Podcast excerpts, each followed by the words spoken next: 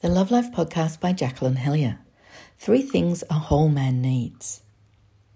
These are the three things that a hetero man needs to come into a positive, balanced masculinity. One, self worth through purpose. It's critical for a man to have a clear sense of purpose in his life. I so often see men having relationship and sexual problems, partly because they don't have a strong sense of purpose. This leads to a dependence on being satisfied from his partner, manifesting as an unattractive neediness and a self aware woman will not find neediness appealing, or it will lower his sense of self worth, creating a wimpish energy causing his partner to be too strong and controlling just so she can survive. And other men do the opposite, feeling a lack of purpose and therefore a lack of self worth in themselves. They make up for it by becoming dominant and aggressive. A man who's centered and in purpose will move purposely through life, not needy of validation by others, less blown around by the whims of others, and less given to maudlin self doubt and less prone to denial, covered by aggression. Secondly, a whole man needs communion with other men.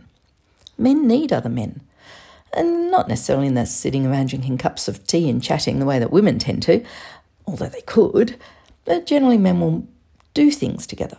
Tinker in the shed, throw a ball around, go sailing, fishing, motorbike riding, play war games, Look, it may or may not involve much talking, that doesn't matter. It's the being with the other men, and I call communing with other men that matters. And thirdly, union with his beloved. After talking so intimately with so many men, I believe that men are actually more emotional about sex than women are.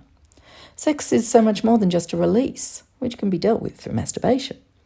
Men need sex with their beloved to connect with her, to feel her, to know the deepest, most real side of her. They crave union with her. A man who has this connection will feel so much more satisfied with himself and his life. But to achieve this is not easy. Too many men go straight to looking to sex to give them fulfillment without working on self worth through purpose and male communion. But without these first two ways of fulfilling himself, he won't be the type of man that allows for true union and therefore allow for more powerfully satisfying sex.